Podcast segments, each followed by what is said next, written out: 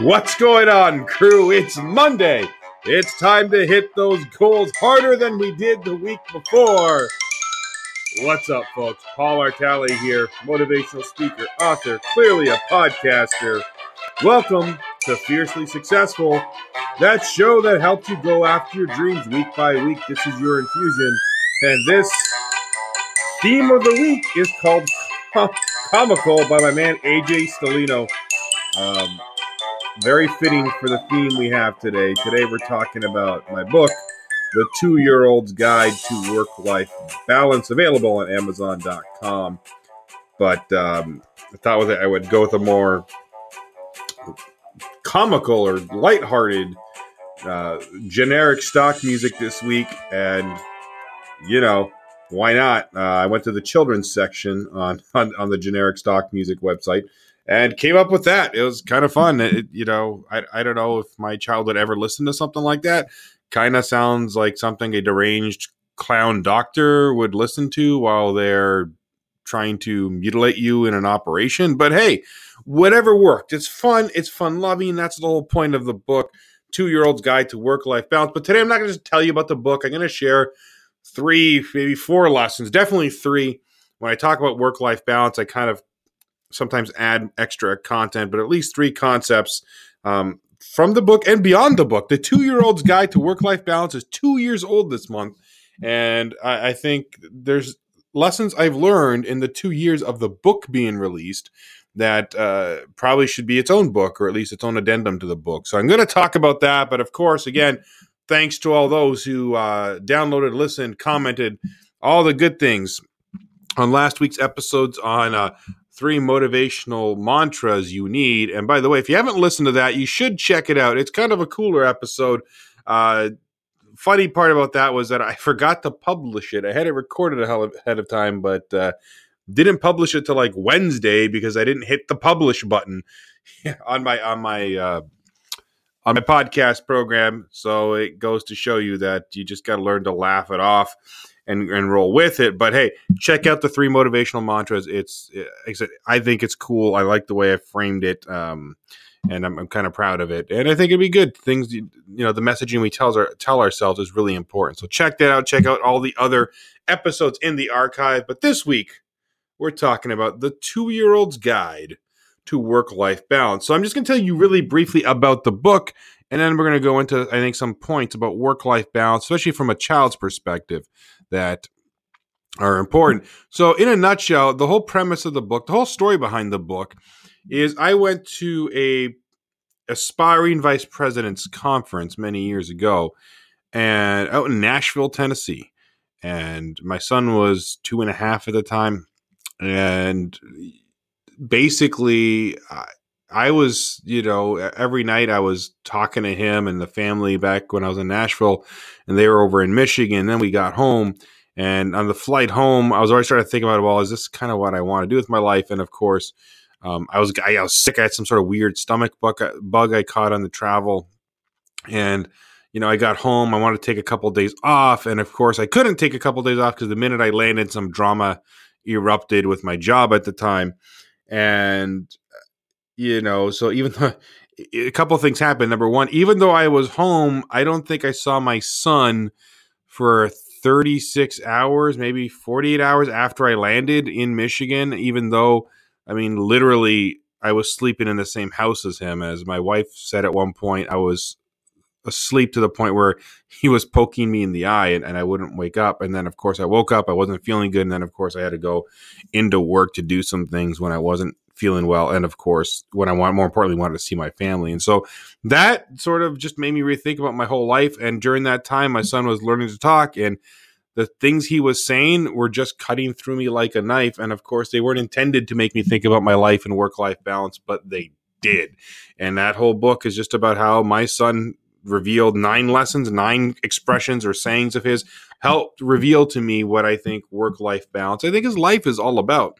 And so that's what I want to talk a little bit about today. That was really the the book, the impetus that made me really go harder into motivational speaking and spreading my message and doing everything. And I want to share a few of the, the tips. Now, the first tip Uh, really, it's the first chapter of the book. First chapter of the book is titled "Why." Why? Because that is the question all children ask, isn't it? Right, over and over again. Why? Why? Why? Why? Why? Why? And my son would do it, and he would ask me one day if I was happy, and I'd said yes, and he said why, and I really didn't have a good answer for him. And the why question is really important, right? Like, why is it we're doing what we're doing? Right? What are the what's the true motive behind it? And you have to be honest with yourself and because it has mm-hmm. implications for if you're happy or not or if you're in the right mindset to be happy and i think that's important right? I mean let's be honest some of us are doing our jobs and doing what we're doing because we just need to pay the bills and that's okay. We, but we need to understand that why because sometimes we're doing things on a weekly basis thinking that's what we're supposed to be doing or maybe that's what we're good at doing but we answer that why the why really just comes down to it's just it, it's just paying the bills and that's why we feel stuck sometimes right? Like why? You know uh, you, you, you, think about all these times in your career that you feel stuck and you're you've put years into a profession you think that's your calling but when you really dig into the why of why you do it sometimes you're not left with much of a deep answer and so i think the first thing you have to do is ask yourself why you're doing what you're doing why you're in the situation you're in why is it you want what you want right? That's important too, right? Why did I want to be a motivational speaker? Right? I was always kind of doing it. Why did I want to do it more seriously? Why? Because it was fun. Why? Because I get to help people in a completely different way. Why? Because to me, when I'm on stage, when I'm in, behind a microphone, it is the purest, most unfiltered version of myself. And I love that because that's how I can help people I say things that I, I think a lot of people are afraid to say, but often think, especially when it comes to work life balance. And I love it. And so I had to really dig deep with why. So you really need to pepper yourself with why. Pepper, pepper yourself with that question in terms of what you're actually doing, in terms of what you want to do, right? In terms of why you are in the situation you are in. Uh, and, and, and think about that and think about what the end think again thinking about the end result not just why you want to do you know your goal, your dream, but thinking about what then what it is you want to why it is you want the results you're going to get from that from going after your dream, right? So that the why is the most important thing. Next important thing. So why is number one closely tied to that is, is answering this question. Here's a question. What do you want your life to look like? Simple question, right? What do you want your life to look like? I every time I do a work life anything workshop, article, seminar, keynote speech, book, this question is always in there and it's in there purposely because it is the most important question. What do you want your life to look like, right? Everything, you know, pre-COVID I would say what do you want your commute to look like? What do you want your your type of work, level of autonomy in your work, level of management in your work, your salary, your benefits, amount of time you spend at home, amount of time you spend with the family, amount of time you spend on your your your hobbies, whatever it is, what is it you want your life to look like is so important. And I think in today's COVID, um, you know, people the joke is a lot of people don't have to commute to work, and and the joke is, well, I, I kind of like that, and that's true right? If you don't have to commute to work and you hated the commute, and a lot of people who have the or the ability to work from home are enjoying that. And I always say, well, why does this have to change when COVID's over? If you're able to do, if you're in a situation where you're able to do your job, why should it have to change when COVID is over? When you know we're opened back up and offices are open and safe. I mean, if you really think that being at home, whether it's in part or fully all the time, you can get your work done, then you should be fighting for that. You should be thinking about how you're going to make that happen because it all comes down to again what you want your life to look like. You have to really think about that in every aspect, your relationships, not just the money you're going to make, right? Like not all that stuff, but think about your relationships, your health, you know, all of that. Think about it so that you have you can create a game plan from it. All right.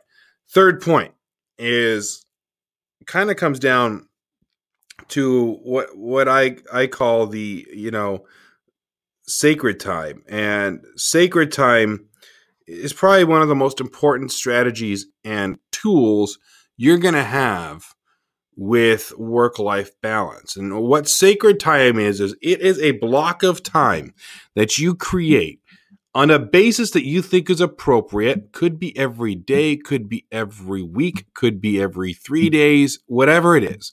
Okay. You fit this time in and it is sacred. It is not negotiable.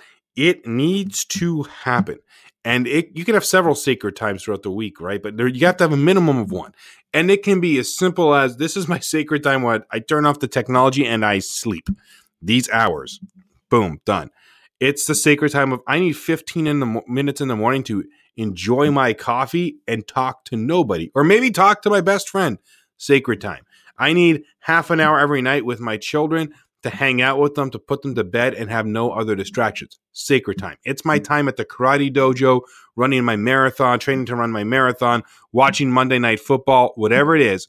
Sacred time, right? So you have to build in these sacred times and they have to not be negotiable. And if for some reason you have to, like, you know, listen, there are weird circumstances that happen. They pull us away.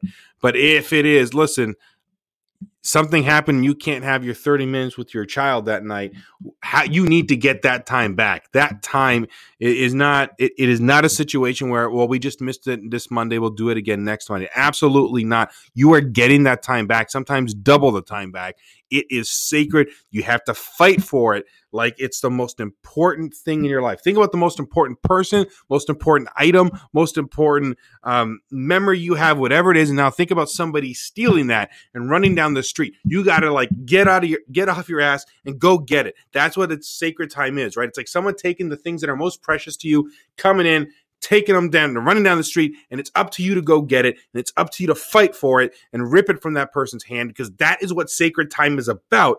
And if you can't figure that concept out then the things you're trying to hold sacred aren't important enough. Let me say that again. If the things that you say are sacred don't cause that reaction that you need to fight for them no matter what then they are not important enough so check that. Third, fourth point. I, I kind of want to close on this one, and it's kind of like the two years after the fact, right? Like the first two points are really out of the book. The third point, sacred time, is something that's come out of me speaking over the last two years, and this last one is is really, um, I guess, a culmination of that. Um, and, and well, it's not the last one. I'm going to do two two more. So this is the second to last one because something else just entered my head. Uh, but this one is just my kids are older now, right? My daughter's four, my son is seven. Okay, and took me about two years, a year and a half to write the book for a lot of different reasons. But you know, there's a power to listening and being fully engaged and fully present. And that is something even I still struggle with at times, right? Like I'll be with my son and he'll want to play with me and I'll have my phone on me and he'll be the one to tell me to put my darn phone away, right? The, my kids want me to be fully present. He will. My son's going through a phase right now where he, absolutely lo- loves professional wrestling, which I grew up as a wrestling fan. It's still part of who I am. I don't watch it a lot, but you know, bottom line is he's really into wrestling now and he's asking me all sorts of questions. Some days drives me crazy, not going to lie. But instead of trying to dismiss all these questions, right? Um, and he's at a point where he believes I know everything about wrestling, and he'll be like, you know, did Randy Orton ever fight Andre the Giant? And I'm like, no, and he'll ask me why, and I'll try and tell him they fought in different eras, and who do you think would win? And then I would tell him like, we're having these discussions about wrestling, and at times when I'm really busy, I want to dismiss them. But listen, when it comes to work life balance, you need to be fully present with the people that mean something to you. And I would say you got to be fully present in almost everything. I mean, think about that. If you're with your team at work, you want to be fully present with them, right? Which is why work life balance is important because if your mind is on things that are going wrong in your personal life, you're trying to fix in your personal life, you can't be present for your team, but with your family and those that you care about. When you're with them, can you fully engage with them? Can you turn the other aspects of your life off eh, because you need to be there for them and to really engage with them. And if the answer is no, then do you have the type of relationship that you can build with them that you're open with them and say, listen, man, I am distracted today. I am not doing well. This is what's going on, right? That's important. That's a different level of being fully engaged. All right. So thinking about how you're fully engaged with folks um, when, when you're going through this journey. So that leads me to the fifth and final point for today. Um, and I think this one is really, really important. They're all important, but this is something over the last two years as I've spoken um, I've learned not directly because my son and daughter have taught it to me. Um, actually, this comes from folks like you that listen to this podcast that have bought the book, that have attended my workshops, that have asked me really hard questions, and it, the I the more I hear it, the more it's important to really put this point out. Is that work life balance is about harmony, but work life balance is something you have to constantly advocate for. I talked in the other point about sacred time, but so you have to fight for your sacred time. But work life balance, it's like a muscle. Okay. It is something you have to constantly be fighting for. No one is going to do it with you. Reading reports of companies that have fantastic work life uh, policies and programs. Ultimately, some of them go underutilized because either company culture doesn't support it, but honestly, they say a lot of folks just don't use them. And there's a lot, we can get into the culture behind an organization as to why that happens. But the bottom line is if it's there and you do not ask, it will not happen. Okay. If it exists and you are there, but you do not ask, it will not happen. When I used to, you know, work in an office setting, sort of had a boss you know, I remember when I would be offered a job, I would always ask work life questions. I would ask questions about the culture and how they supported work life balance. And if I was offered the job, I would then ask whatever question was important to me. Usually had to do with commuting. I don't like commuting, uh, especially when I'm living in winter weather states. It, it's terrible to be in the middle of a blizzard you know, and being forced to choose between having, you know, using a vacation day in some places don't give you a lot of vacation time, um, and or or and being safe or you know risking being on the road and not being safe and of course the freaking stupidity of it all is that during a snowstorm half the people call in sick or don't come in or that you know they're not there anyway so how productive are you but anyways that's a different rant but my point is that I learned over the years to advocate for my work life balance. It's why I do some a certain level of my business is digital is coaching, right? It's digital. I like to be at home. I like to be around my family. COVID has been an interesting adjustment and it's had its challenges, but you know what? I, I kind of like my son being home from for school, not forever. What do I want my life to look like? Him back in school long term. But for now, you know what? I enjoy being his teacher on certain subjects. I love teaching him science. I love teaching him social studies. I like doing a little bit of math with him. It's kind of fun. So, you know, you got to think about you got to think about all this and you got to think about how you you need to keep repping the muscle. And if you've never asked or advocated for a work life policy for yourself or some sort of adjustment to your schedule or just made a work positive work life choice you need to start today. That is my challenge for you is to make you know start making a list of what you want to change and what you want your life to look like and then start making that first baby step and take that first baby step forward Okay. Make that first baby step. And that's how you start developing your muscle. Even if someone tells you no, you're getting into the habit of becoming familiar with advocating for yourself. And I think somewhere between being a child, I love children because they will tell you exactly what they think, you know. Um, they they they have no filter. They will just be honest. And one of the things is if they don't like it they're going to tell you they don't like it and they don't want to do it.